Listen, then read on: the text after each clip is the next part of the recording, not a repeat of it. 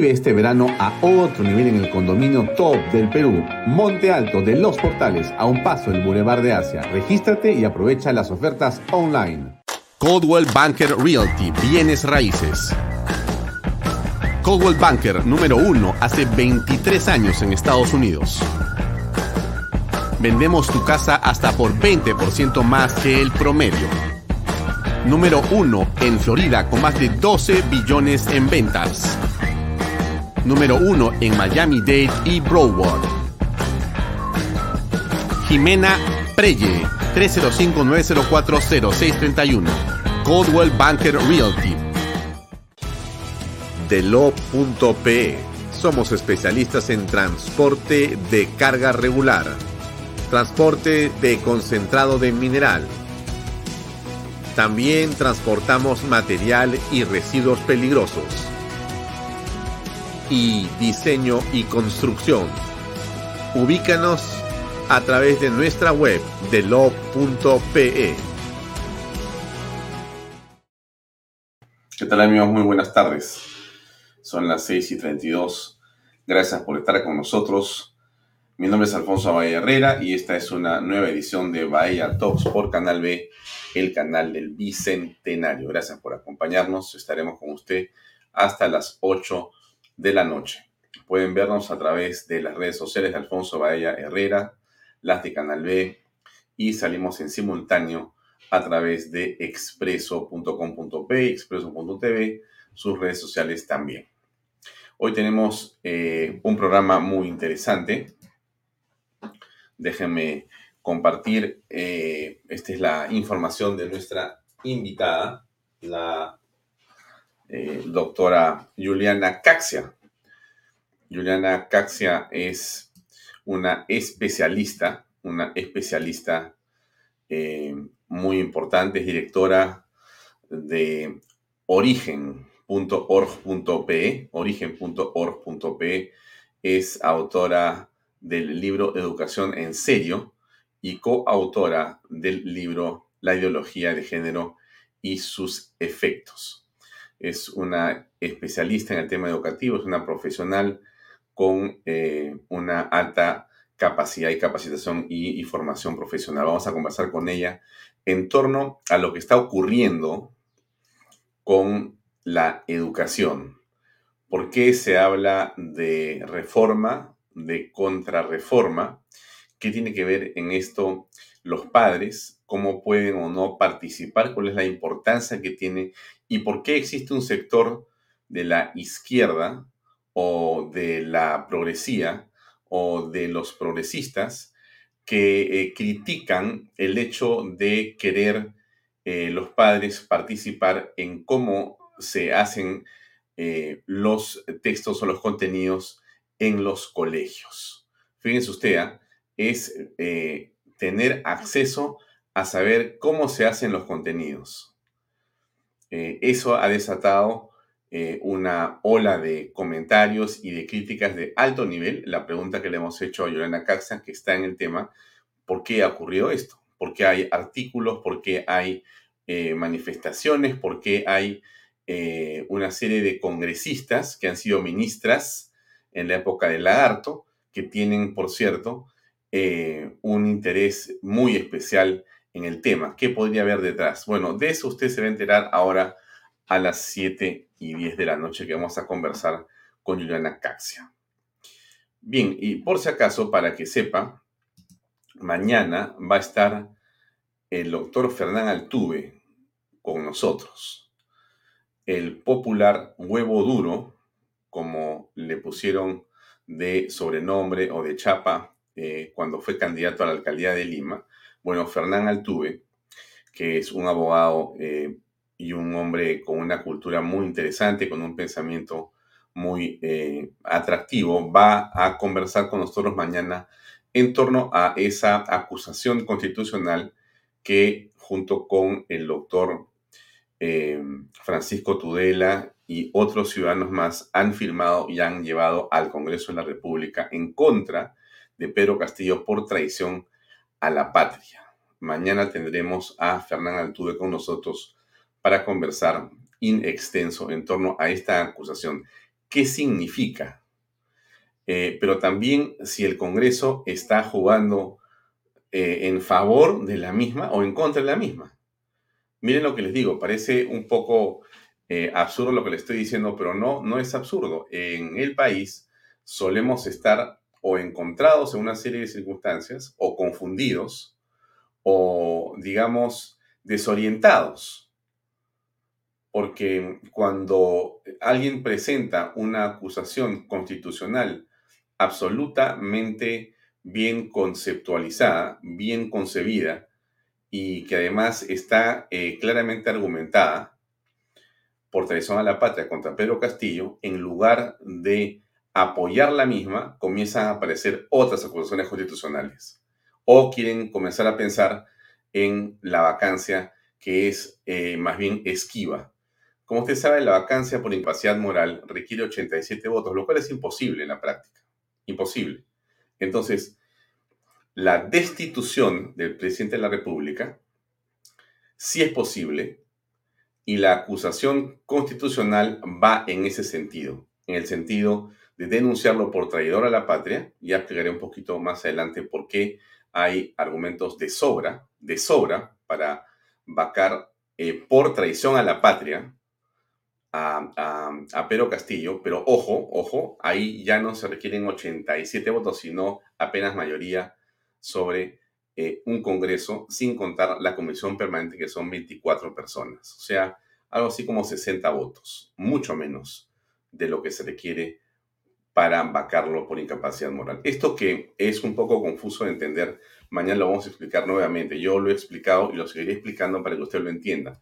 Lo que queremos en el fondo es que estemos seguros que hay un camino claro, legal y constitucional para librarnos de Pedro Castillo, un presidente o un equipo de gobierno, si usted quiere llamarlo de alguna manera eh, irónica así, que le hace daño al país, que le hace daño a la administración pública y que está devaluando los eh, cimientos de la democracia en el país, como lo vemos a diario. Esto no es un pensamiento que yo tengo, es más bien una idea que recojo de muchas conversaciones que uno tiene durante el día con diversas personas para eh, fijar en realidad lo que está ocurriendo en nuestro país en este momento.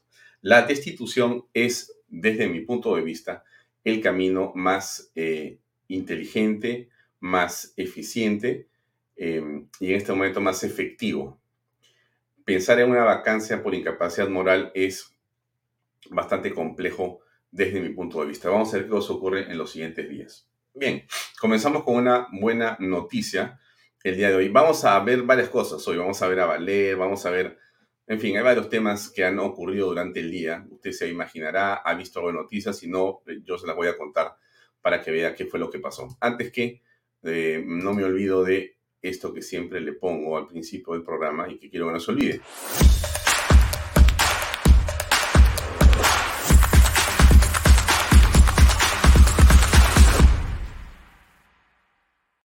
Este es el WhatsApp, al que usted puede enviarnos eh, información, contenido, fotografías, videos o lo que fuere. Y nosotros veremos aquí si podemos o no compartirlo con los demás em, en Vaya Talks. Bien, esto era lo que estábamos conversando en torno a, a qué noticia es la que en estas últimas horas es una que vale la pena poner como primera qué es aquello que ha pasado que es importante e interesante. Bueno, acá se las pongo a usted. Ahí está. Mire, el Tribunal Constitucional ha desestimado la demanda del Ejecutivo sobre la ley de cuestión de confianza. Usted dirá, no entiendo qué me está hablando el señor Baella. Déjeme explicarle un cachito. No es que yo sea un especialista en el tema, pero sí eh, he hecho mi tarea para poder explicarle un poco de qué se trata esto. Entonces déjeme contarle porque creo que deberíamos de parar ahí un segundo para eh, ver esta estupenda noticia. Esta es una estupenda noticia. Usted recordará, bueno, este, esta es la noticia, nosotros, eh, por cuatro votos en favor y dos en contra, el tribunal eh, desestimó la demanda de inconstitucionalidad presentada por el Poder Ejecutivo contra la ley que desarrolla el ejercicio de la cuestión de confianza. ¿Qué cosa es esto? ¿Qué cosa es esto? ¿De dónde ha salido esto? Bueno, en realidad de esta manera lo que está haciendo, eh, como usted recuerda, eh, el Ejecutivo ha querido, y de hecho lo ha hecho Vizcarra, presentar cuestiones de confianza sobre lo que sea, sobre lo que sea. Y eso es algo que eh, no se puede hacer.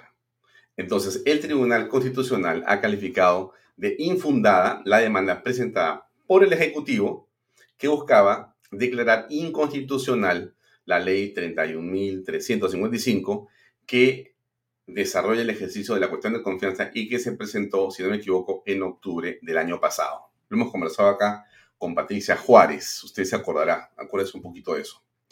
Em, los votos que han valido para dar la razón al Congreso de la República fueron de Ernesto Blume, Manuel Miranda, José Luis Sardón y Augusto Ferrero. Mientras los que le dieron la razón al Ejecutivo fueron Eloy Espinosa Saldaña y Maranela Ledesma.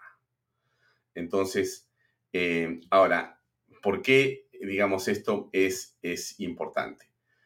Ah, la cuestión de confianza que puede plantear un ministro de Estado o el presidente del Consejo de Ministros a nombre del Consejo está referida a materias de competencia del Poder Ejecutivo relacionadas directamente a la concreción de su política general de gobierno. Solamente eso. En ese sentido, no se encuentran entre estas competencias las relativas a la aprobación o no de reformas constitucionales, ojo, ni las que afecten las competencias exclusivas y excluyentes del Congreso de la República o de otros organismos constitucionalmente autónomos. Le comento algo más. Adriana Tudela, congresista, ha dicho lo siguiente. El Tribunal Constitucional reafirma que la cuestión de confianza tiene límites. No puede usarse para reformar la Constitución y atropellar funciones exclusivas del Congreso. De lo contrario, seríamos una autocracia en la que el presidente concentraría todo el poder, incluso el constituyente. Bien, yo le pongo una foto del recuerdo. Esta foto es muy importante porque nos lleva a recordar a dos personajes que han eh, hecho desde mi punto de vista tabla rasa de este principio y argumentando de una manera falaz han utilizado y tergiversado eh, los hechos y han utilizado la política y los medios para mentirle al pueblo peruano y decir algo que no era exacto. Y entonces se inmiscuyeron en una prerrogativa del Congreso de la República y se opusieron a la forma como se iban a escoger a escoger los magistrados del Tribunal Constitucional, proceso que había comenzado hacía meses y que estaba en la última etapa.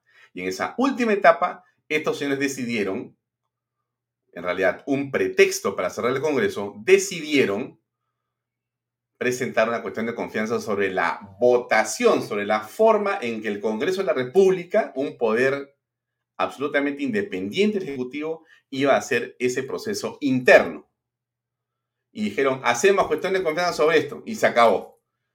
Y antes que votara, antes que votara el Congreso, ello, Vizcarra salió y dijo, bueno, aquí hay eh, una falta, una negación de confianza fáctica y se cierra el Congreso. Eso fue lo que ocurrió. Usted lo va a recordar. Algún momento, en algún momento, haremos eh, un especial sobre esto, porque en realidad merece que este tema sea explicado muy bien a los jóvenes del Bicentenario, a los pulpines, a todas estas personas que han estado creyendo mentiras, mentiras. Porque en esta época usted recordará que lo que más había en el Perú era lo que se llama o lo que han denominado mermelada. Y la mermelada servía para aceitar a los medios de comunicación que contaban una narrativa que era absolutamente mentirosa, falsa. Así es. Y entonces, en virtud de esa mentira, se engañó a la opinión pública. Hoy día está viendo unos videos del recuerdo, donde escucho a estas personas y otras hablando sobre las razones para el 30 de septiembre. Las razones. Qué curioso, ¿no? La lucha anticorrupción. ¿Usted se acuerda por qué vacaron al señor Vizcarra? por incapacidad moral, por corrupción, por recibir. 105 votos, histórico, histórico. O sea, el Congreso dijo, eres un corrupto, fuera, y se fue. Pero se le defendió como si fuera un santo. Usted se acuerda perfectamente de lo que pasó, quizá lo haya eh, olvidado, pero yo me comprometo desde Canal B a hacer un especial de un par de horas por lo menos y tratar de invitar a personas que estuvieron presentes en ese momento para que no nos olvidemos. No debemos olvidarnos lo que pasó. Esto es una imagen que corresponde a la eh, manera en que con una fotografía los jerarcas de la Fuerza Armada convalidaron una barbaridad jurídica. Una barbaridad jurídica. Y, como usted sabe, eh, en los hechos, la policía tomó los alrededores del Congreso de la República, ¿no es cierto? Y se encargó de evitar que los congresistas fueran al Palacio Legislativo. En un acto absolutamente ilegal e inconstitucional. Pero los medios de comunicación aplaudieron, se pusieron de perfil y se burlaron inclusive de los congresistas. Ahí está el congresista tratando de entrar, no puede entrar. ¿no? Y esa imagen, ¿no? De desolación era la que transmitían. Y la gente que estaba a los alrededores, enviada, imaginemos por quién, para burlarse de los que querían entrar a trabajar. Eso fue lo que pasó en la historia reciente. Esa es una imagen triste. A un congresista de la tercera edad se le ataca, se le veja públicamente, se le agrede públicamente. ¿Alguien protestó? Nadie protestó. Nadie protestó. Esto fue más bien convertido en memes para burlarse.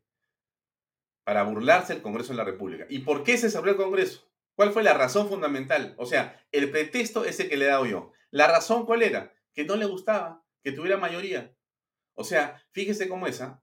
Yo escuchaba hace eh, unas horas, y lo hemos dicho aquí, esa es otra noticia que voy a comentar a continuación. Yo, yo eh, escuchaba hace unas horas, y lo comenté aquí en el programa de ayer, que si tú piensas de cierta manera, no tienes derecho. No tienes derecho. O sea, si tú eres, mira, conservador, si tú eres alguien que piensa o crees en la familia, porque hay que defenderla, si tú tienes algún pensamiento religioso, si tú eres fujimorista o eres aprista, o dices que eres de derecha, o si a ti se te ocurre, Dios no quiera, querer sacar al señor Pedro Castillo hasta hace 48 horas, de ahí a antes, porque ahora ya es, digamos, Vox Populi, que es lo que hay que hacer, ¿no? Pero hasta hace 48 horas, ¿qué cosa eran todos ellos? Una podredumbre, ¿no? Todos los que pensaban así o decían que eran así, eran una podredumbre. O sea, personas de segunda categoría, el segundo nivel. Yo no soy ni fujimorista ni aprista, podría serlo. Tengo todo el derecho. Pero lo que me parece que es una barbaridad es que tú a las personas por como piensan, las separes. Les des un nivel diferente. Las excluyas. Los grandes eh, discursos de la inclusión que tienen todos estos caviares desaparece cuando aparece una persona que piensa como ellos no. A ese sí se hay que excluirlo. A ese sí hay que excluirlo. Así estamos en el país. Es complejo y a veces es difícil de entender, pero es bueno que usted entienda estas cosas, porque es importante eh, que las personas estén enteradas de estas cosas que han ocurrido en, en nuestro país. Eh, déjenme avanzar en el programa. Aquí está, eh, digamos, lo ocurrido con el señor Valer. El señor Valer ha sido denunciado por su hija de una manera y por su esposa, que en paz, en paz descanse, de una manera bastante clara. Él había ha dicho un montón de cosas que no han convencido a nadie. Él ha salido a tratar de cambiar la imagen. Yo no sé si a esta hora todavía sigue siendo Valer eh, PCM, de repente ya no es. Pero esa ficha que estoy poniendo en la pantalla es la ficha que corresponde al parte policial de la comisaría de San Borja, donde las palabras que se utilizan ahí son absolutamente claras.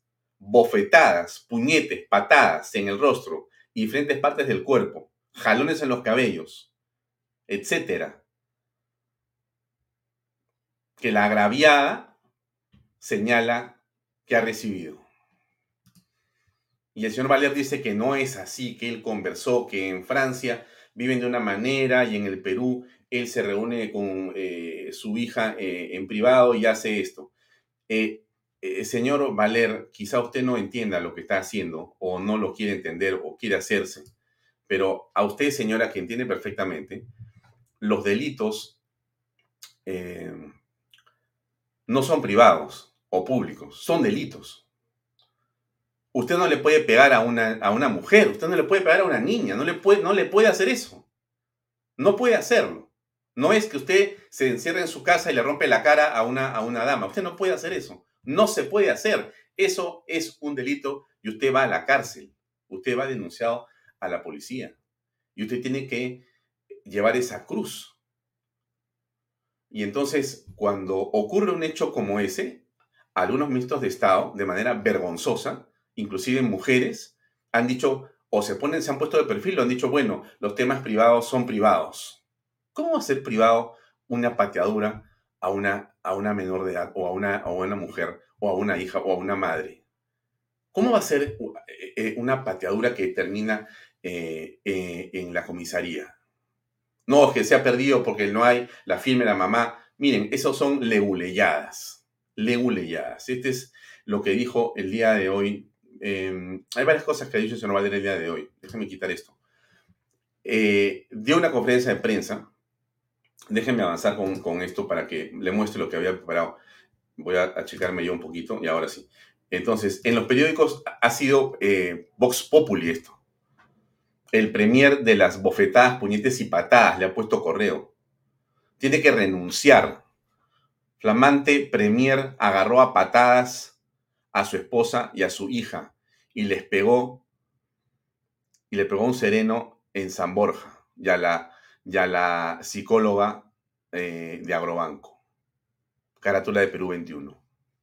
No lo estoy inventando yo. Estoy leyendo lo que han puesto los medios el día de hoy. Eso no es todo, por supuesto. Hay más. El pueblo no merece esta falta de respeto de parte de Pedro Castillo al nombrar ministros cuestionados y con denuncias. Premier Masacó a su hija y a su esposa. El comercio. Héctor Valer fue acusado de golpear a su esposa e hija. La República. Fuera Valer.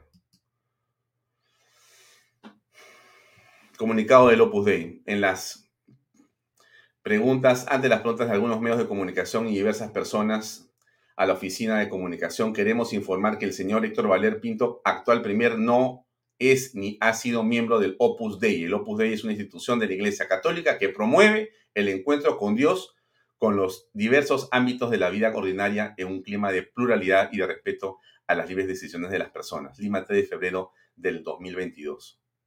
Tiene que aclarar el Opus Dei porque ya había estado diciendo Valer que él era el Opus Dei.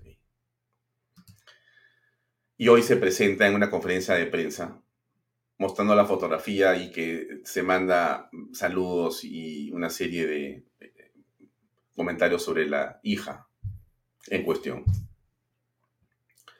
Inconcebible que los ministros se queden callados, como inconcebible que las personas eh, de izquierda que se rajan las vestiduras cuando pasa cualquier cosa con una mujer, cualquier mínima cosa con una mujer, una fotografía, un tweet, una coma, una signo de admiración contra alguien del aprismo, del fujimorismo, en contra de alguien de la izquierda o de los caviares, aparecen, pero prácticamente pueden mandarte a la Fiscalía de la Nación para que te metan preso por eso.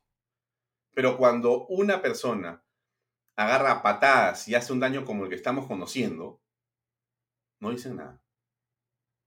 Se quedan callados. En silencio. En silencio. Pero más, porque esto que estamos apreciando, amigos, no es bajo ninguna circunstancia, y eso es lo que quiero dejar esta noche como idea antes de la entrevista con Jonathan Carza. Esto que estamos apreciando ahora, en modo alguno, es eh, un error del presidente Pedro Castillo. No nos equivoquemos, no se equivoque usted en el análisis. Esto es algo manifiesto, es adrede, es intencional, es voluntario. El presidente Castillo y las huestes que lo acompañan han puesto a valer porque es funcional, porque les sirve para su propósito de ridiculizar a la política, de ridiculizar la institución de la presidencia del Consejo de Ministros, que tiene una importancia fundamental en un país. Y con valer los valores, los principios, la corrección, la rectitud, se va por los suelos. Es una burla, es un guiñapo. Se mueren de risa por lo que están haciendo. Y uno se indigna, pero no pasa nada. La Fiscalía la Nación en silencio. Una serie de instituciones en silencio.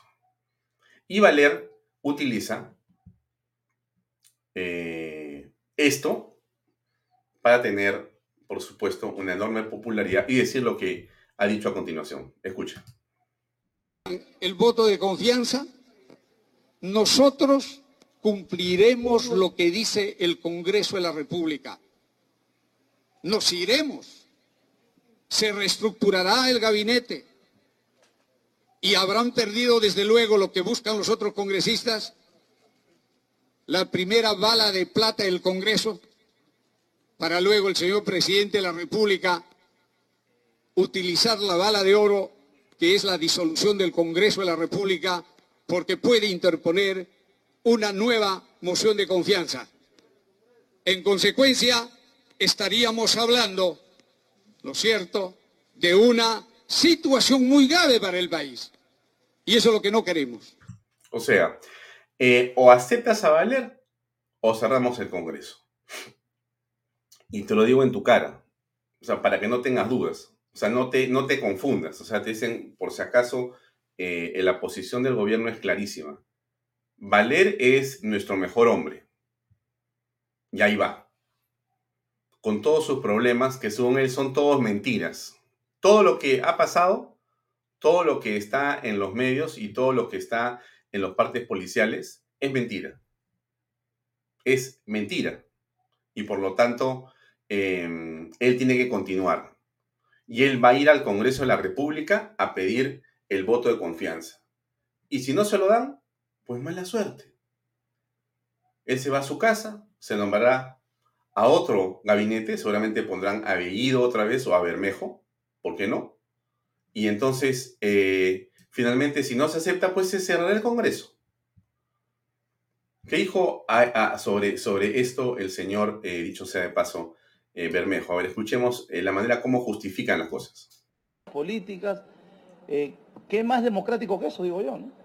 Perfecto, nada, ¿no? Perfecto, nada, pero tenemos que encontrar un nuevo aire, un nuevo empezar para poder avanzar. Se criticaba tanto a los dos gabinetes anteriores y ahora este sin que ni siquiera de un paso, sin que siquiera de una declaración de qué es lo que va a priorizar como agenda, ya lo vamos a boicotear. Entonces unos proponen ya una nueva moción de vacancia y los otros salen a despotricar contra, contra un gabinete que recién se ha anunciado. Yo entiendo, por ejemplo, que cada vez que hay cambios en los ministerios, hay cierta calentura, política, ¿no? Se emocionan los que están a favor o en contra y comienzan los filósofos de Twitter a, dar sus ideas. Pero una vez que se calme esto, ojalá que todos pensemos más que en lo que queremos en lo personal, qué es lo que necesita el país. Y estoy completamente convencido que Héctor Valer es una persona muy valiosa para esto. Es un muy buen articulador.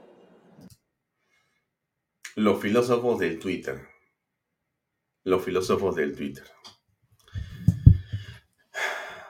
Esto es lo que piensa el señor Bermejo, que eh, sigue en el proceso eh, en el que eh, la fiscalía lo ha encontrado culpable de actos de terrorismo, entre otras cosas, porque se ha apelado la sentencia en primera instancia.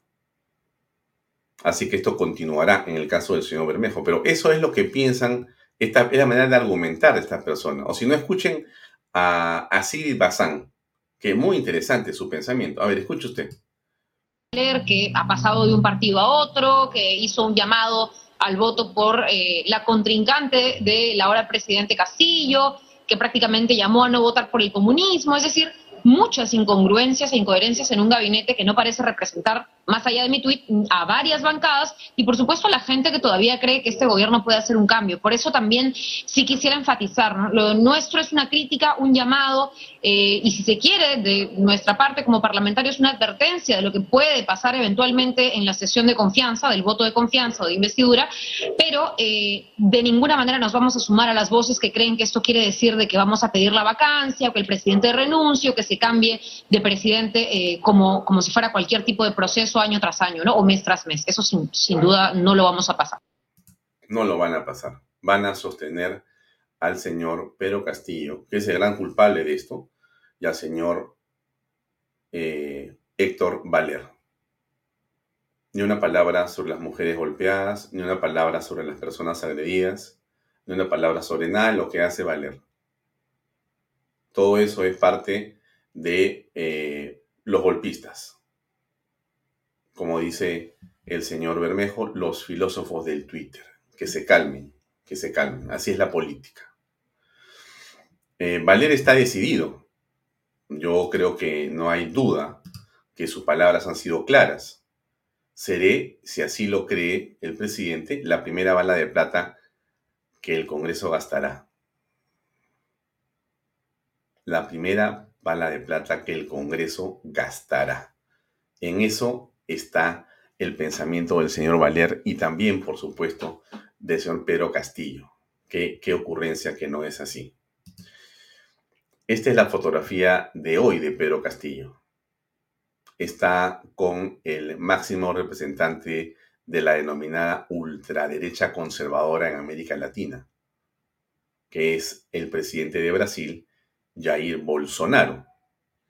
El señor Pedro Castillo está en este momento departiendo con el señor eh, Jair eh, Bolsonaro en una serie de eh, eventos y invitaciones a las que eh, ha sido, por cierto, eh, invitado, valga la redundancia.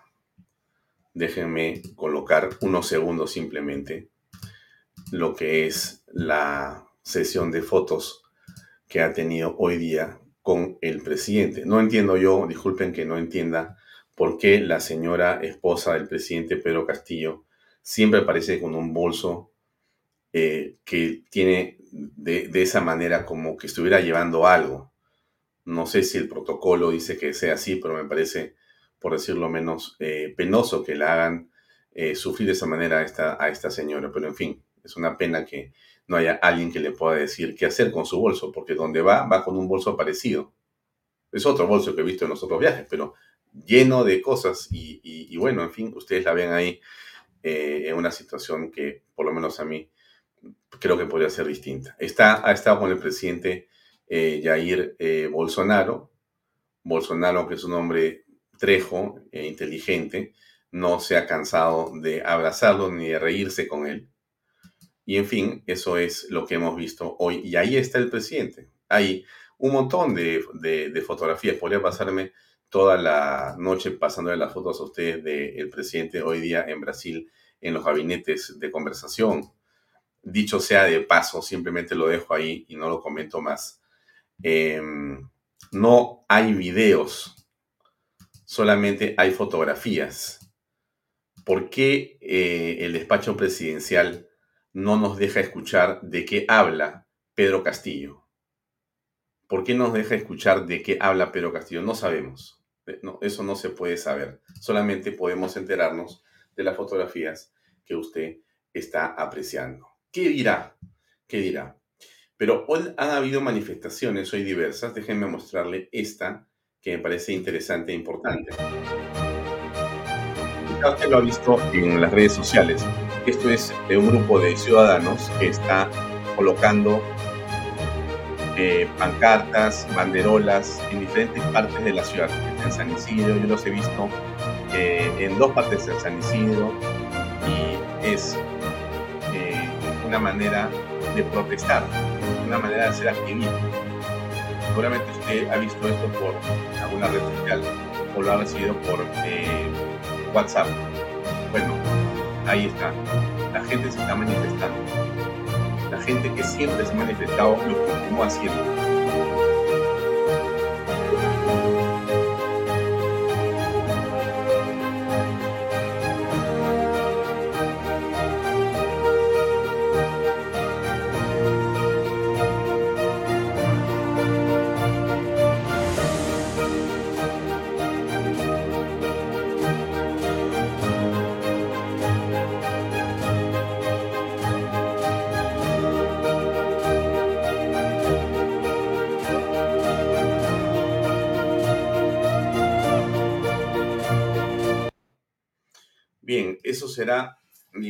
El preludio del final, puede ser. Ahora, eh, una buena parte de la izquierda, que de repente ha despertado porque se había golpeado la cabeza en estos días y ha dicho, bueno, sí, estamos durmiendo, nos hemos despertado y acabamos de darnos cuenta lo malo que es Pedro Castillo. Y ahora sí, hay que sacar las zapatillas y comenzar a movilizarnos. No voy a repetirlo, pero usted sabe perfectamente quiénes han estado y hemos estado desde hace por lo menos unos 8 o 10 meses diciendo que esto iba a ocurrir, esto de malo iba a ocurrir. ¿Y qué nos han dicho? A ver, pues, ¿dónde están los golpistas? ¿Dónde están los fujimoristas? ¿Dónde están los apristas? ¿Dónde están los que eh, excluyen y los que no quieren ver a un hombre con sombrero. La derecha, bruta y achorada. Ahora ha aparecido la izquierda bruta y achorada de repente, porque también resulta que están pidiendo lo mismo. O sea, los golpistas, los dinosaurios, los que no reconocían el triunfo, porque eso era la razón por la cual pedían que se vaya a Castillo, a ese grupo se acaba de juntar toda la izquierda con los caviares, porque han, han perdido la mamadera. No hay otra razón. Eso es lo que, lo que uno aprecia en estas circunstancias. Bueno, a ver, tengo un programa bastante más largo que el que, el que eh, le estoy comentando a usted ahora. Eh, me gustaría hablarle de los ministros de Ambiente, de la Mujer y de Cultura. Y me gustaría hablarle de eh, la última encuesta que ha aparecido hoy, donde 85% de peruanos cree que con Castillo la corrupción sigue igual o se ha incrementado. Pero em, no voy a seguir hablando más de esto porque me parece que va a ser más útil para todos que escuchemos a Juliana Caxia. Yo le recomiendo que escuche esta conversación. Yo estoy seguro que va a ser muy interesante. Le, ruego que tenga atención especial. Usted debe ser madre de familia, padre de familia. No es un asunto del Perú, por favor. No, no crea que, oye, yo vivo en, este, Australia, yo vivo en Canadá, yo vivo en Estados Unidos. Este, allá, no, allá no hay este, el problema de que tú vas a hablar acá, Alfonso. Se, se equivoca, estimada señora o señor que me está viendo. Y si tú eres un joven que tiene hijos o que va a tenerlos pronto, escucha esta entrevista. Que no te laven la cabeza. Que no te laven la cabeza. Que no les laven la cabeza. Escuchen con atención. Saque su conclusión. Pero escuche este punto de vista que estoy seguro va a ser enriquecedor para usted. Yo he hablado con Juliana, la conozco, tiene una formación estupenda y cuando uno tiene personas que te pueden dar luz sobre ciertos temas, eso que eh, ocurre en una conversación, tienes que buscar que otras personas también lo puedan escuchar. Y por eso estoy seguro que este programa va a ser para usted útil, útil, útil. Así que lo dejo con eh, Juliana eh, Caxia. Déjeme hablar un segundo de mi auspiciador porque eso es lo que nos hace avanzar. pero estamos así, efectivamente. Esto es Viva este verano a otro nivel en el condominio top del Perú, Monte Alto de los Portales, ubicado a un paso del Boulevard de Asia y de exclusivas playas al sur de Lima. Regístrese en losportales.com.p y aproveche las ofertas online. PBM Plus, proteínas, vitaminas, minerales y ahora también con HMB. Recuerde, vainilla y chocolate. No olvide que el ejercicio favorece su sistema inmune y que puede comprar PBM en boticas y farmacias a nivel nacional y que en la página pbmplus.pe y también en Facebook e Instagram hay más información. Y finalmente, Delop. Si usted quiere transportar lo que sea en el Perú, en cualquier parte del Perú, pues llame a Delop. Delop.pe. Y si usted quiere construir algo también donde está transportando, también llámelos y estoy seguro que va a ser de una enorme, de una enorme utilidad. Bien, los dejo entonces con esta entrevista con Juliana Caxio. Ahí va.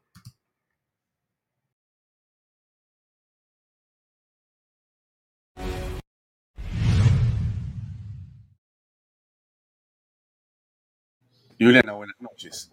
existe la polémica planteada en el tema educativo nuevamente, relacionado a un proyecto de ley denominado 904-2021, eh, que eh, en opinión de exministros o exministras o en opinión de un sector de especialistas en educación o de ONGs vinculadas a temas de educación, estaría a punto de, digamos, crear un hueco de desigualdad y de atraso en educación de eh, los jóvenes, los niños en general en el Perú. ¿Tú podrías explicarnos para comenzar esta conversación, bueno, cuál es el marco de ese famoso proyecto 904 y por qué es tan peligroso para el país? Bueno, primero gracias, Alfonso, por la invitación. Paso a responder. No, no, no entiendo la verdad, me sorprende que haya habido esta reacción tan más, tan, no sé, acalorada a este proyecto de ley que en ninguno de sus artículos menciona ni el enfoque de género ni la educación sexual integral, es lo que estos grupos o personas que tú has mencionado temen que peligra. El, proyecto de ley 904 es un proyecto de ley que busca regular o dar algún tipo de, pasos, por ponerlo de manera simple, para, repito, regular un derecho que ya existe, que es la participación de los padres en el proceso educativo de sus hijos y en la mejora de la calidad de los materiales educativos.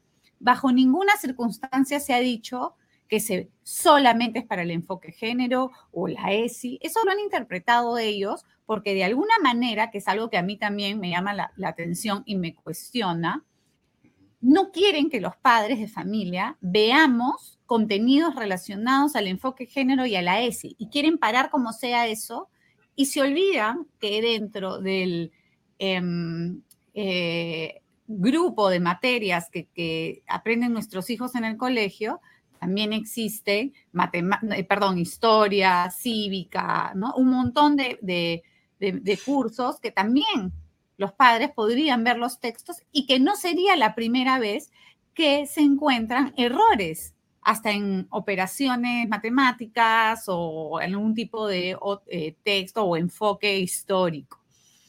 Entonces, creo que lo que está pasando es que de alguna manera las ONGs y exministras que hoy son directores o directoras, depende de exministros que hayan opinado, de ONGs que trabajan con el Minedu, porque ya ni siquiera sabría decirte si la palabra es para el Minedu, sino con el Minedu, y de ahí te puedo explicar por qué, ven de alguna manera amenazado su negocio.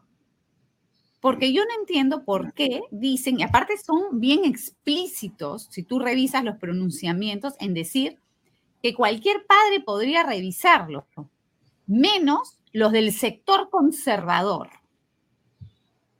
¿Quiénes son los del sector conservador? Primero, para ellos los que se oponen a un enfoque de género. Y si lo ves en números, el 90% de la población peruana, más o menos, ¿no? Entonces, este, ellos no quieren ni explícitamente han dicho que los padres vinculados al sector conservador no deberían participar de la elaboración de los textos escolares porque pondrían sus prejuicios religiosos, su cucufatería y toda la vaina que ellos tienen en la cabeza que tienen miedo de que uno vea, ¿no? Antes de, seguir, dos temas. Primero, eh, ¿qué cosa es ser conservador desde tu punto de vista para tener, digamos, ese concepto claro para la gente que nos escucha?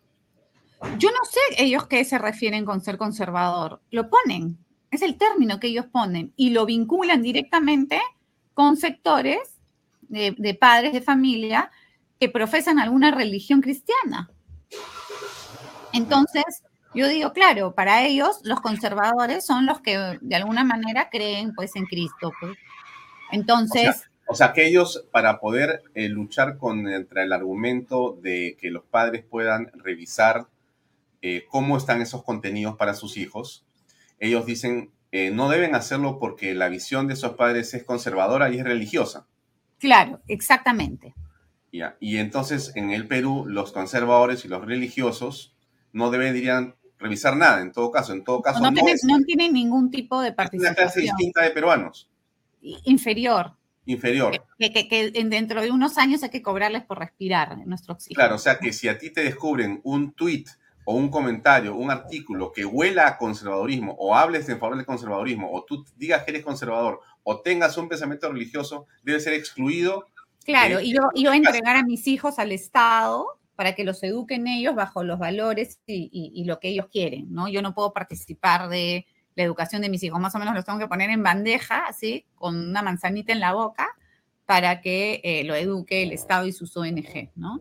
Así, tal cual lo has escrito. Ya, me gustaría que escuchemos un minuto a la señora eh, Flor Pablo Medina. Es madre, profesora y ex ministra de Educación. Así lo tiene ella en su Twitter y es actual congresista de la República para el periodo 2021-2026, entiendo que por el partido morado, me imagino. Muy bien, entonces yo, ella ha dicho algo sobre esto y bastante, eh, digamos, con mucha intención. Escuchemos, por favor, para poder comentarlo, porque ella tiene una posición distinta. A ver. Opinar sobre los contenidos y sin la opinión de ellos, y no solo opinión, porque ahora también lo pueden hacer, sino que con la autorización de ellos, recién el Ministerio de Educación va a sacar los contenidos. Imagínense, es decir, el Ministerio de Educación va a tener que pasar por un veto, por un filtro. ¿De quiénes? De estos grupos. Y eso no es dable. ¿Por qué? Porque el Estado, el Ministerio de Educación lo que hace, recordarán ustedes que por este caso me trajeron a interpelar aquellos años y por eso estoy aquí en el Congreso para seguir defendiendo esa educación igualitaria. ¿Qué cosa quieren? ¿Qué cosa quieren que el Ministerio de Educación no haga una educación ciudadana, sino haga una educación con parámetros religiosos? Y esa no es la educación que merece nuestro país. La educación de nuestro país se rige por la Constitución, por la Ley General de Educación, por el Proyecto Educativo Nacional. ¿Qué dice? Se forma ciudadanos y ciudadanas, todos en igualdad, sin discriminación, con mujeres empoderadas, con orientaciones sexuales que se respetan, con niños felices, no violentados. Eso no quieren. Y nos están poniendo ahora el maquillaje nuevamente, igual que ayer, para aprobar un proyecto de ley que le pone veto, que limita al Ministerio de Educación a hacer educación sexual integral, a hacer una educación igualitaria. Por eso estamos en contra, por eso salimos a levantar la voz. Y por supuesto preocupa que no se oye del Ejecutivo. Claro, ayer los han designado, pero preocupa más que tanto el Premier como la ministra de la Mujer no desmarcan o más bien son afines a estas tendencias. Eso preocupa muchísimo para esta educación igualitaria y ciudadana que buscamos en nuestro país. Anular el enfoque de igualdad de la mujer, entonces. Bueno, escuchamos claramente a la congresista Flor Pablo. Eh, está, bien, exaltada, está bien exaltada. Y tan tenebroso es lo que está planteando este proyecto de ley, el 904, tan tenebroso, o sea que los padres van a poder opinar sobre cómo educar a los hijos o qué debería ser esa currícula y eso es atentatorio de todos los derechos de igualdad. A ver, Primero, el, proyecto de ley en sí, el 904, en el artículo 2, reconoce la rectoría del Ministerio de Educación. Y en el artículo 5 dice que finalmente es el Ministerio de Educación quien publica y decide si se publican los textos. Están mintiendo descaradamente o no han leído el proyecto de ley. Y eso es lo que a mí me, me levanta las antenas porque lo que yo digo es, lo que ellos no quieren, porque si lees el proyecto de ley, saben de que pueden opinar 20 padres y si quieren con túnica, y al final el Ministerio de Educación toma la decisión final de publicar o no un texto. Lo que ellos no quieren es que los veamos. ¿Qué cosa no quieren que veamos? el enfoque género, porque hay que entender lo que hay detrás de esto. Yo creo que para entender el rechazo, hay que entender lo que hay detrás, tras bambalinas. Mira, el Ministerio de Educación no elabora ni las guías de educación sexual integral, ni el contenido, ni, ni las capacitaciones. Yo tengo las ONGs. Por ejemplo, yo ayer publiqué en mi tweet unos extractos de unos videos de un taller, del, lanzamiento del taller para implementar la ESI en la región de Loreto. Y ahí la que habla, que es de la ONG Plan International, que es la ONG que ha hecho la guía de implementación ESI, dice, nosotros desde hace tres años venimos trabajando en esto, en el Perú, y hemos hecho la guía de implementación de la ESI adaptada a Loreto.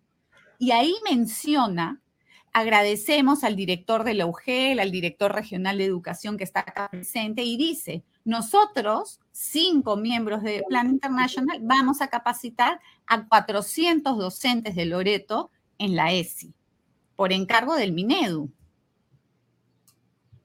¿Te das cuenta? Entonces, el Minedu no es quien hace las cosas. Lo que hace el Minedu es terceriza. Este tweet. exactamente. Este, y ahí puedes ver el video. Si le pones play, son tres extractos. De la vida. Eh, como ustedes saben, Loreto es una región. Eh, venimos implementando desde hace tres años justamente el proyecto Decidamos Ya, financiado por el gobierno de Canadá. En el marco de este proyecto es que eh, se ha tenido como meta elaborar la guía de educación sexual integral contextualizada a la región Loreto. Para ello ha sido validada junto con la Dirección Regional de Educación, docentes que trabajan en las escuelas donde se implementa el proyecto. Eh, esta guía comprende dos módulos. La verdad es que como docentes, también como plan internacional, tenemos una gran responsabilidad. Espero que puedan disfrutar de las sesiones que se desarrollarán eh, algunas van a ser virtuales con docentes de las zonas urbanas que tienen acceso al Internet y otras van a ser presenciales con docentes de las zonas rurales. Es un gran esfuerzo, la verdad, que se viene eh, trabajando junto con las, los especialistas de la, de la Dirección Regional de Educación, de las UGELES también, así como del personal de plan internacional, que son solamente cinco personas, el equipo de educación sexual integral, así que para 400 docentes ustedes eh, entenderán que es una gran responsabilidad que tenemos, por lo cual no va a ser una tarea fácil, pero tampoco es una tarea imposible. Ante ello esperamos toda su comprensión, toda su apertura, su compromiso para culminar estas sesiones que se realizarán con mucho cariño y con mucha pasión. Eh, bienvenidas y bienvenidos a esta inauguración. Muchas gracias. Bueno, eso es... Eh, ese es el modelo, digamos. Eso es un mini ejemplo o un gran ejemplo, porque Loreto es grande, de lo que sucede. Entonces, evidentemente, y hay otro punto importante que también hay que entender. La, el enfoque de género y la ESI y yo tengo cómo demostrarlo. Lo que pasa es que ahorita no he hecho el extracto de video y lo voy a publicar si puedo. Eh, atraviesa todas las materias. Todas. O sea, trabaja transversalmente a través de todo. O sea, parecería que el enfoque de género es la mamá de los enfoques y, y atraviesa los otros seis enfoques del Currículo Nacional de Educación Básica.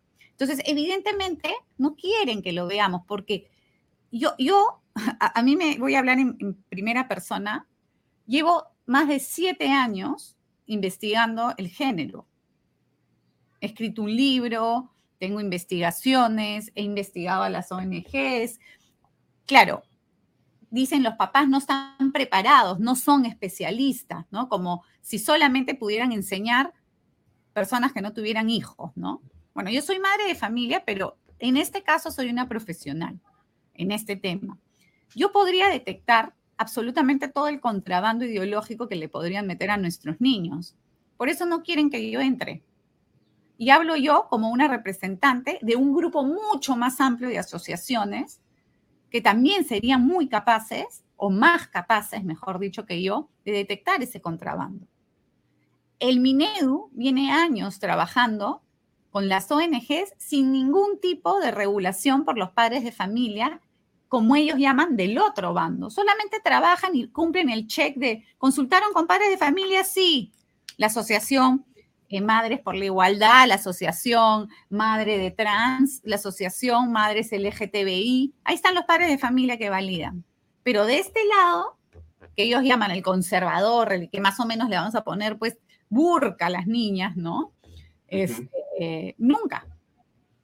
Y como ahora por primera vez hay un congresista que ha dicho, ok, vamos a regular, hay un derecho que ya está adquirido y reconocido en, la en el artículo 14 de la Constitución, en el artículo 5 de la Ley General de Educación, en el de la Declaración Universal de los Derechos Humanos, de, todos los derechos humanos que existen, vamos simplemente a decir cómo va a ser este proceso de participación de los padres para revisar textos de todas las materias. Y ahí han saltado.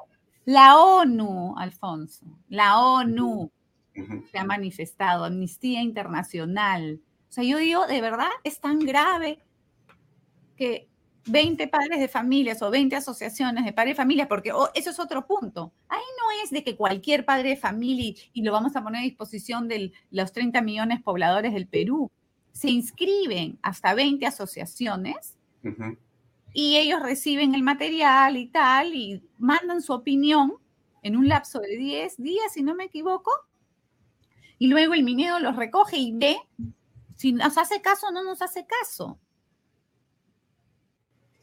Pero lo que, por eso te digo, lo que ellos no quieren es que veamos. Y me sorprende, y con esto termino esta, esta parte, que la, la congresista Flor Pablo se oponga. No, pero tú pones un tuit ahí que yo quiero compartirlo. Dale. Porque este tuit me parece que merece una pequeña explicación. Porque la señora Flor Pablo dice abajo, la, además congresista, es una funcionaria pública, la defensa de la educación no para, junto a mis colegas, pa, pa, pa, pa, pa, pa, dice, estuvimos hoy con adolescentes, madres y padres de familia y colectivos a favor de la educación sexual.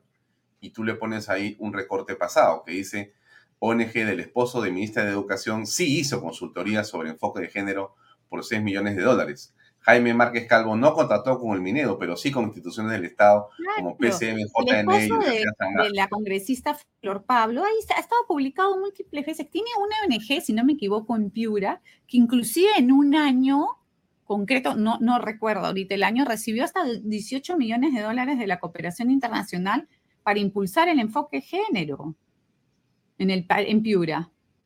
Entonces, evidentemente, pues estamos hablando de una, de, una, de una congresista que tiene intereses personales, pero olvidémonos del esposo, porque el esposo puede hacer los negocios que quiera y no nos importa que lo haga, ¿ok? La ministra, mientras fue ministra, tuvo que reconocer que hubo unos links en los libros de texto, que eran los llamados links porno, que hasta tuvo una comisión de investigación en el Congreso a cargo de la entonces eh, congresista Milagro Salazar, ¿no?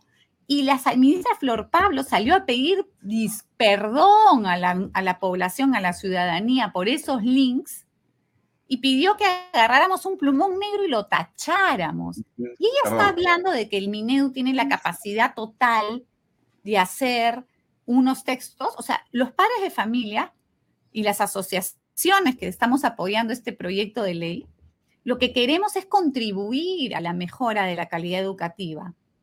Pero como la, la, ex ministra y hoy congresista pareciera que todo lo ve guerra, pelea, ¿no? ¿Quién coge más?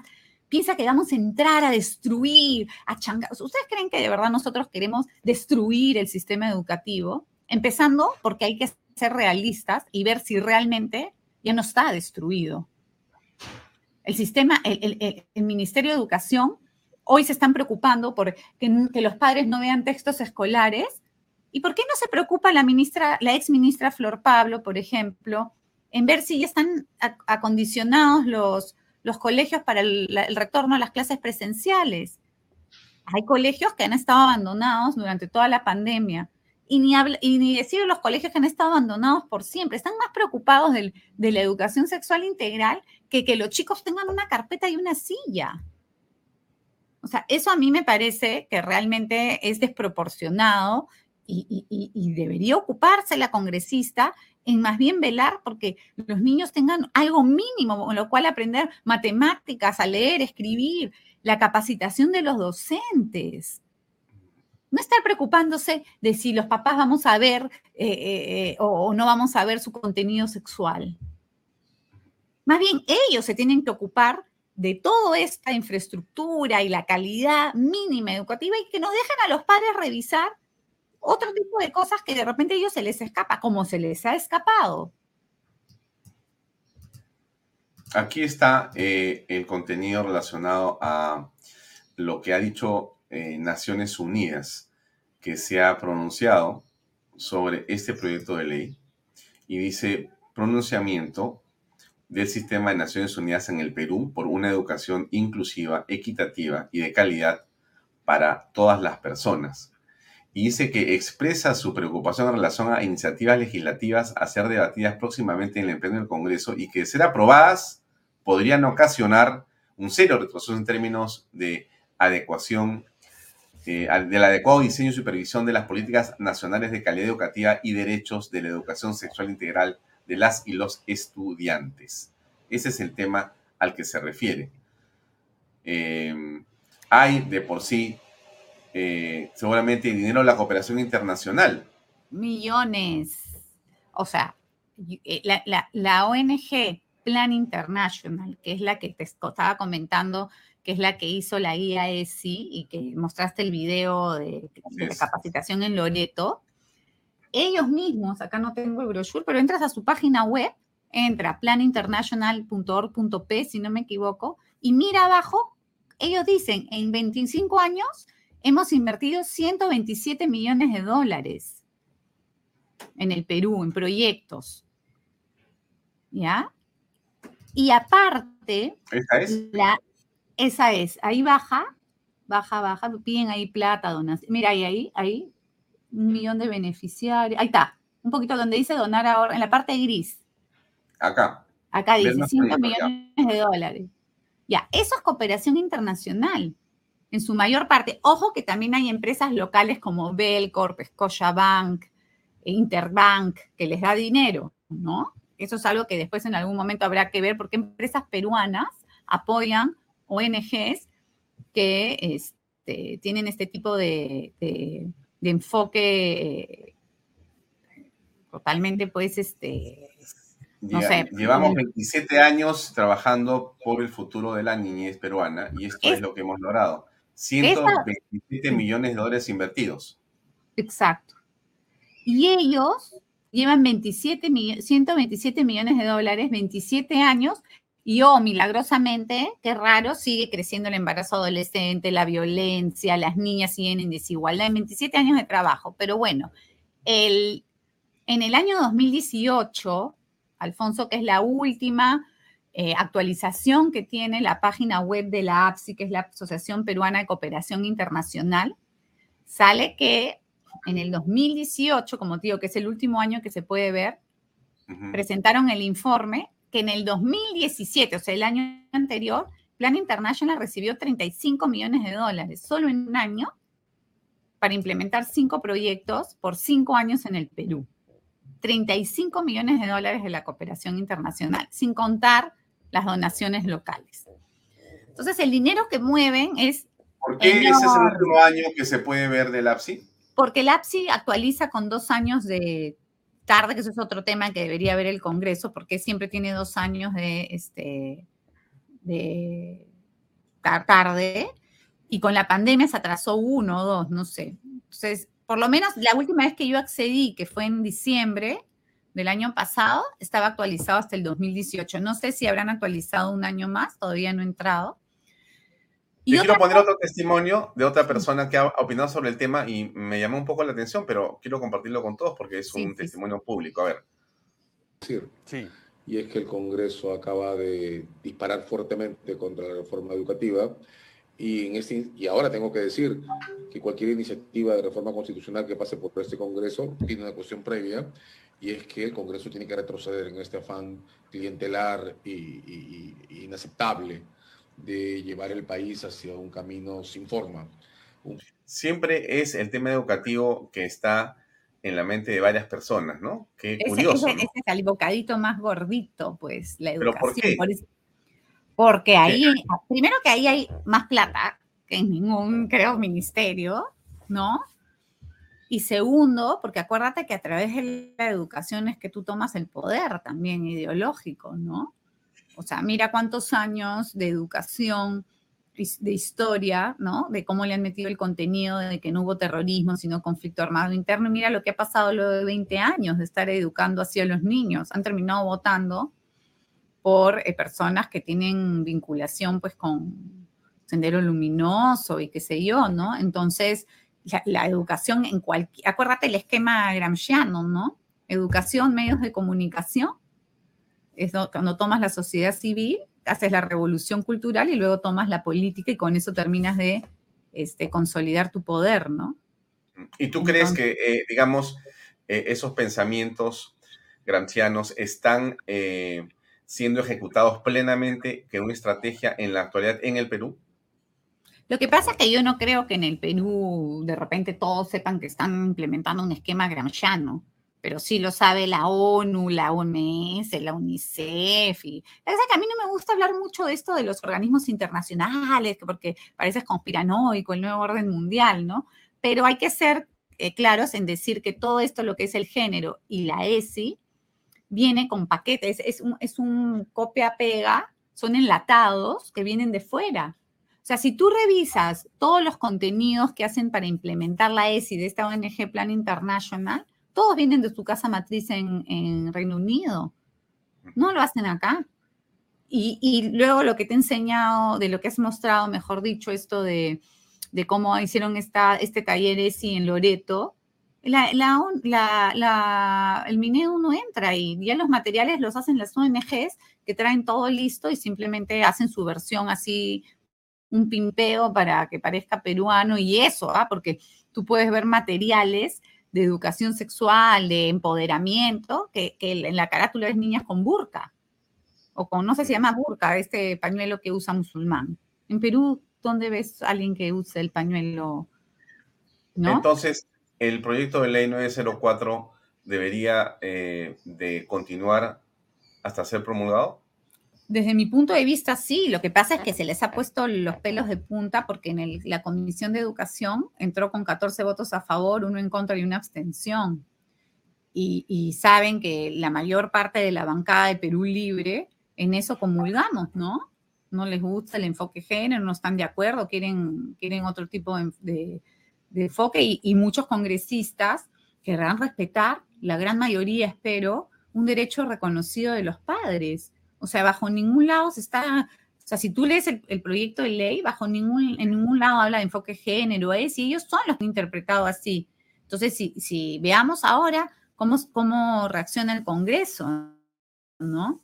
Y otra cosa que yo te quiero decir, a Alfonso, y a los que nos están viendo, escuchando, o sea, las yo no sé qué, tanto se asustan las ONGs. ¿Ustedes creen que con ese proyecto de ley o sin ese proyecto de ley vamos a dejar de, estar mirando lo que hacen? O sea, yo creo que una cosa muy importante que ha sucedido, un fenómeno muy importante que está sucediendo es que cada vez más padres, más asociaciones se están dando cuenta por dónde viene, ¿no? La captura de las ONGs, este, el interés por adoctrinar a los niños y están abriendo los ojos. Y yo te lo digo porque por el trabajo que nosotros hacemos, veo cada vez más personas preocupadas, queriéndose involucrar y se van a involucrar en su colegio, en el colegio de sus hijos. Ok, no podrán hacer un cambio a nivel este, magisterial completo, ¿no? Político, público, pero se van a meter en su plantel y van a comenzar a exigir a ver qué se le está enseñando a los hijos y van a comenzar a levantar la voz. Recuerda que el Perú es una, es, siempre ha sido una resistencia para este tipo de agendas.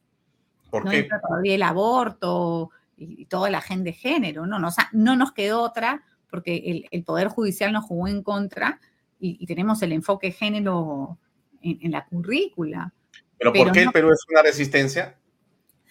porque nosotros somos un, pueblo, como le gusta decir al presidente, este, cristiano, en su mayoría. Así no vayas a misa todos los domingos o al culto todos los domingos, nuestros valores son cristianos y las personas de, distintas zonas, sobre todo en las zonas eh, al interior del país, no, no aceptan el enfoque género es muy, muy sintomático cuando tú lees los informes de la APSI, que yo me he leído miles de informes de las ONGs que presentan, presentan los proyectos, Alfonso, y dicen, eh, proyecto para eh, sensibilizar sobre los derechos sexuales y reproductivos en la comunidad de Mainas en Loreto. Estoy inventando el proyecto, ¿no? Eh, punto uno, objetivo uno, dos, tres, cuatro, ¿no? Acción uno, acción cuatro, 2.500. Resultado, eh, no se pudo lograr el 100% del objetivo porque hay una resistencia aún, es un pueblo muy conservador. Ya, eso lo encuentras en el 98% de los reportes. El rechazo de la población a aceptar ese tipo de contenidos, ese tipo de adoctrinamiento. Pero ¿cómo entran las ONGs? Y esto es otro punto que también hay que tenerlo en la mira, muy importante. La mayoría o varias, por no, no generalizar, tienen programas de emprendimiento. Entonces, ¿qué hacen? Prestan dinero sin intereses. Eso ha pasado en Ucayali, no, creo, no, no, no, no, recuerdo, no quiero decir el nombre del ONG porque no recuerdo cuál es exactamente, que van donde las mujeres y dicen, ok, yo te voy a prestar dos mil soles para tu negocio, me lo vas a pagar en 10 partes sin intereses, pero a cambio vas a asistir tú, tu hija y tu marido y tus hijos a 10 talleres de género. Así lo hacen. o sea que, que, pero, pero esto es, a ver, ¿Cuál es el, temor? La, educación sexual no es igual a la educación sexual integral. No es lo mismo y eso es algo que tenemos que aclarar. A ver, ¿qué cosa es eso? A ver, los padres de familia que estamos apoyando el proyecto de ley, las asociaciones o que estamos en contra del enfoque de género y la educación sexual integral, estamos a favor de que haya educación sexual en las escuelas. ¿Ok? Sabemos que tenemos que luchar contra el embarazo adolescente, la violencia y promover relaciones sanas, no tóxicas, para que, desde nuestro punto de vista, los chicos desarrollen pues una, un, eh, aspecto afectivo, emocional y sexual sano, para que luego puedan casarse, construir su familia, o, si no quieren no casarse, o sea, digamos, un proyecto de vida que sea, eh, que, que, luego contribuya al bien, al, bien común, ¿no? Ser un ciudadano con su familia, con todo. Para eso tú tienes que promover una educación afectivo-sexual. Ellos no hablan de afectividad en ninguna parte. La educación sexual integral es una forma, una forma entre miles que tú puedes educar la sexualidad. La educación sexual integral es la educación sexual basada en la ideología de género que dice que las personas construimos nuestra identidad, es un enfoque constructivista, que lo biológico no es determinante, que lo importante es lo que tú construyas. Y tiene un énfasis muy grande en lo que, en reconocer, lo que hacen ellos es decir que el ser humano es sexual a nivel genital, genitalidad, ¿no? Desde que nace que eso es muy freudiano, digamos, ¿no? Entonces, este, ello, por eso es que tú puedes encontrar manuales de la UNESCO o de la ONU donde a niños de 5 años se les habla de masturbación. Porque como ven, disculpa que hable en estos términos, pero creo que es importante, que un niño de 5 años se puede tocar sus genitales y sentir placer, ellos lo atribuyen a que es placer sexual. Entonces les hablan de masturbación.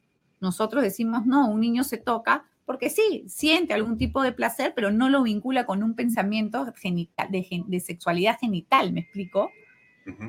entonces tú a un niño de cinco años no tienes por qué hablarle de masturbación.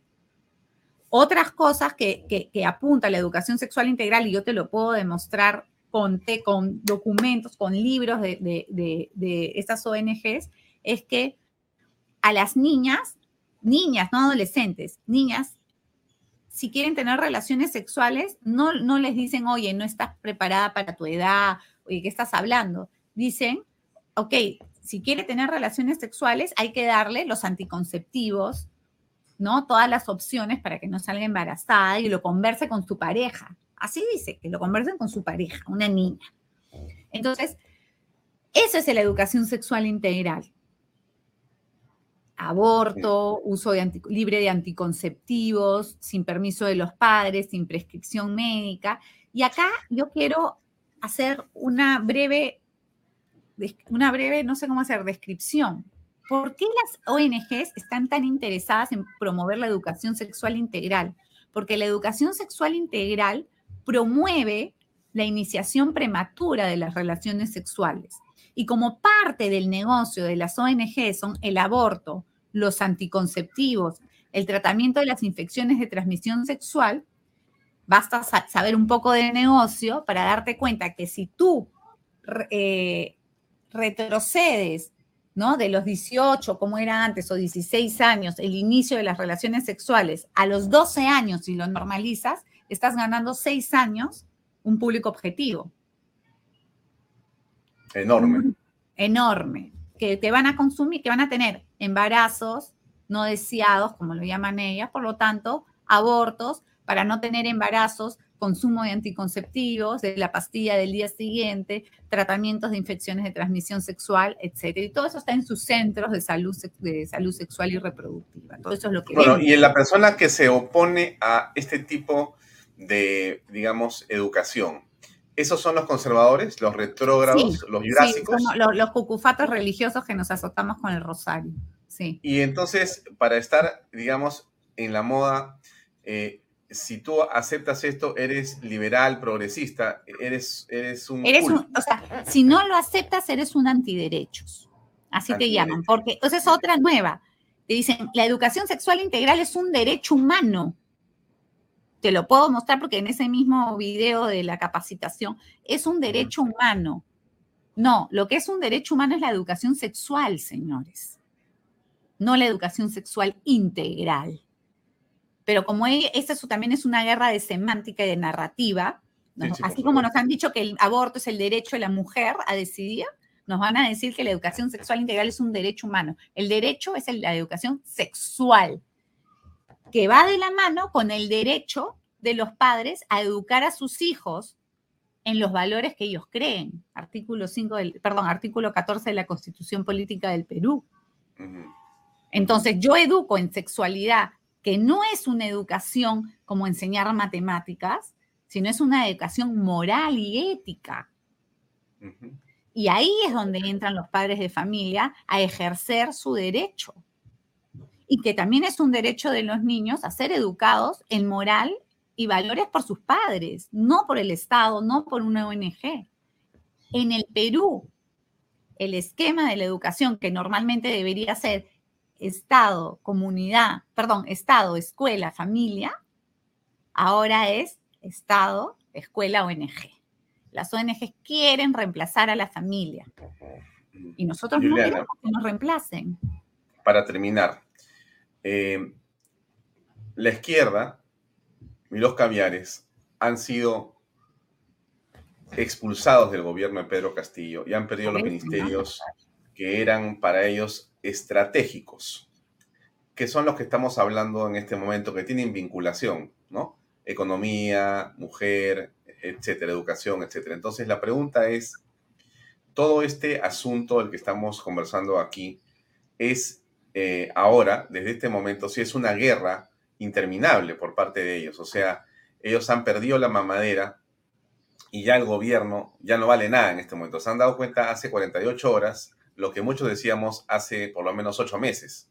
Es decir, eh, la corrupción, el peligro eh, es inminente y es clarísimo, pero ellos han estado felices viviendo del poder, ¿no es cierto? Succionando de la fuente del poder los dineros del Estado eh, y ahí no pasaba nada. Ahora sí, ¿qué lectura tienes tú de este gabinete Valer para terminar?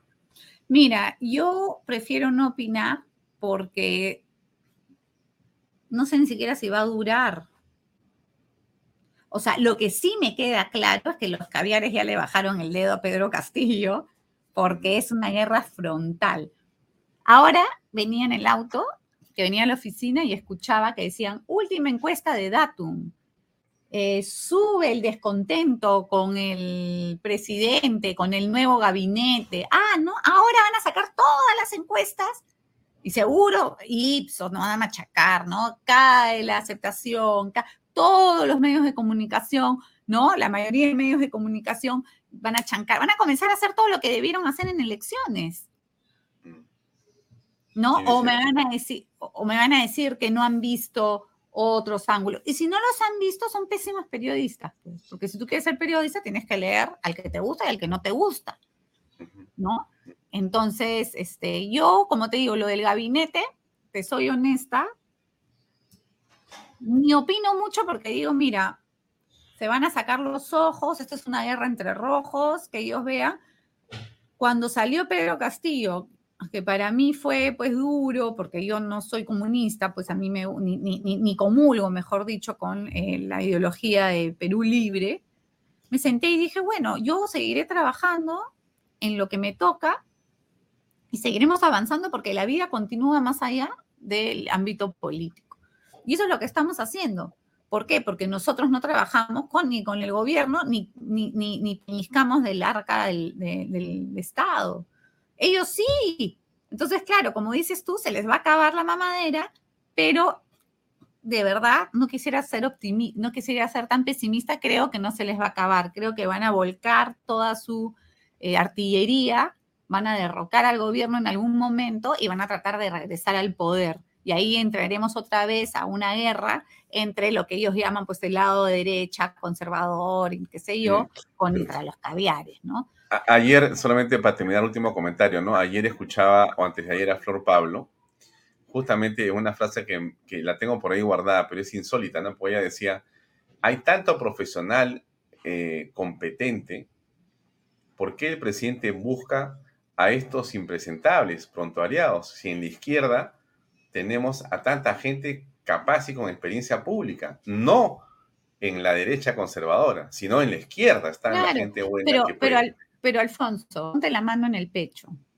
Mm. Cuando la derecha conservadora, entre comillas, que no era ni tan derecha ni tan conservadora, tuvo el poder, ¿cuánto tiempo le duró en los últimos? Seis días. cinco días, sí, claro.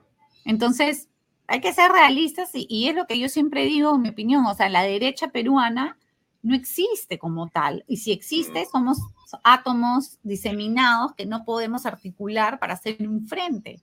El día que eso pase, el día que eso pase, no ellos no pasan ni un milímetro más. Mira, siendo, qué curioso lo que dices, porque siendo el Perú un país conservador, un país de profundas eh, convicciones religiosas muy arraigadas en la historia y en las familias por todas partes del país, y siendo un país de emprendedores, de familias emprendedoras, donde el emprendimiento y la economía está en la familia, o sea, la familia es la que empuja todo el núcleo económico. Siendo así, ¿qué hace la izquierda metida gobernando? Es increíble. Porque, porque tienen el poder político, pues. Eso es lo que yo digo, es alucinante que eduquen a nuestros hijos, ¿no? Bajo sus ideologías, simplemente porque tienen el poder y porque nadie les hace... Y otra cosa, Alfonso, ellos tienen muchísimo dinero, sus ONGs manejan millones de dólares que no sabemos de dónde los saca. Tú haces una, trata de hacer una rifa para que te auspicien un evento de tu asociación, ni tu mamá te la compra. Mm. O sea, desde nuestro lado, y eso hay que hacer un mea culpa, nadie quiere compartir, nadie quiere unirse, y en el momento en que se unen, yo quiero para mí, no, yo, no, es que yo quiero dar la cara, yo quiero ser, no, tú no, tú sí, y nos canibalizamos en egos y somos iguales. Mm, somos iguales. La diferencia es que somos iguales, pero misios.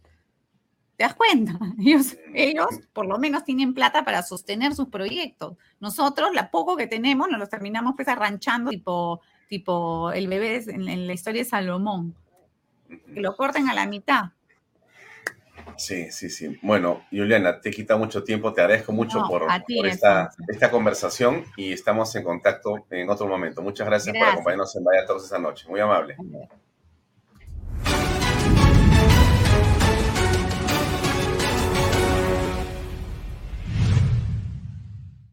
Bien amigos, llegamos al final del programa, eh, no sin antes eh, recordarles que pueden enviarnos contenidos, eh, videos o fotografías a través del WhatsApp.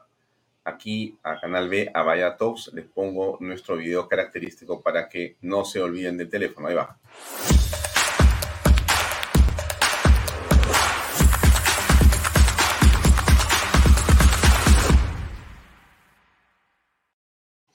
Así es.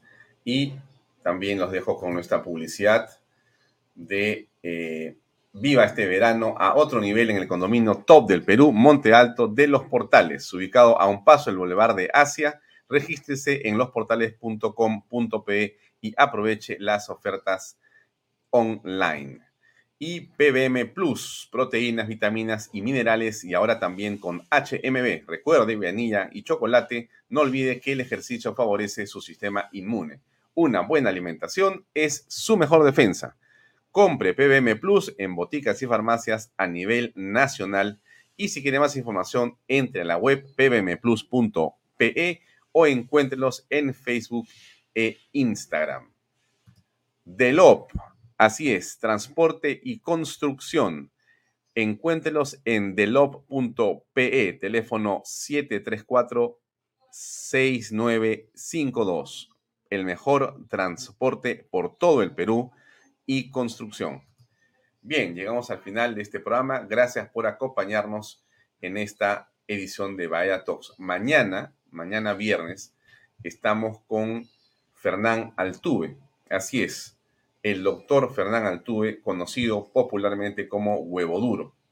Él nos va a acompañar, ha sido él uno de los firmantes de esta acusación constitucional por traición a la patria contra el señor Pedro Castillo, una acusación que eh, está en el Congreso de la República. Vamos a ver qué cosa ocurre y vamos a conversar con él en torno, por cierto, a la coyuntura política y a cómo salir de esta crisis permanente. Nos vemos mañana con ustedes a las 6 y 30 de la tarde en otra edición de Vaya Talks por Canal B, el canal del Bicentenario. Buenas noches y muchas gracias.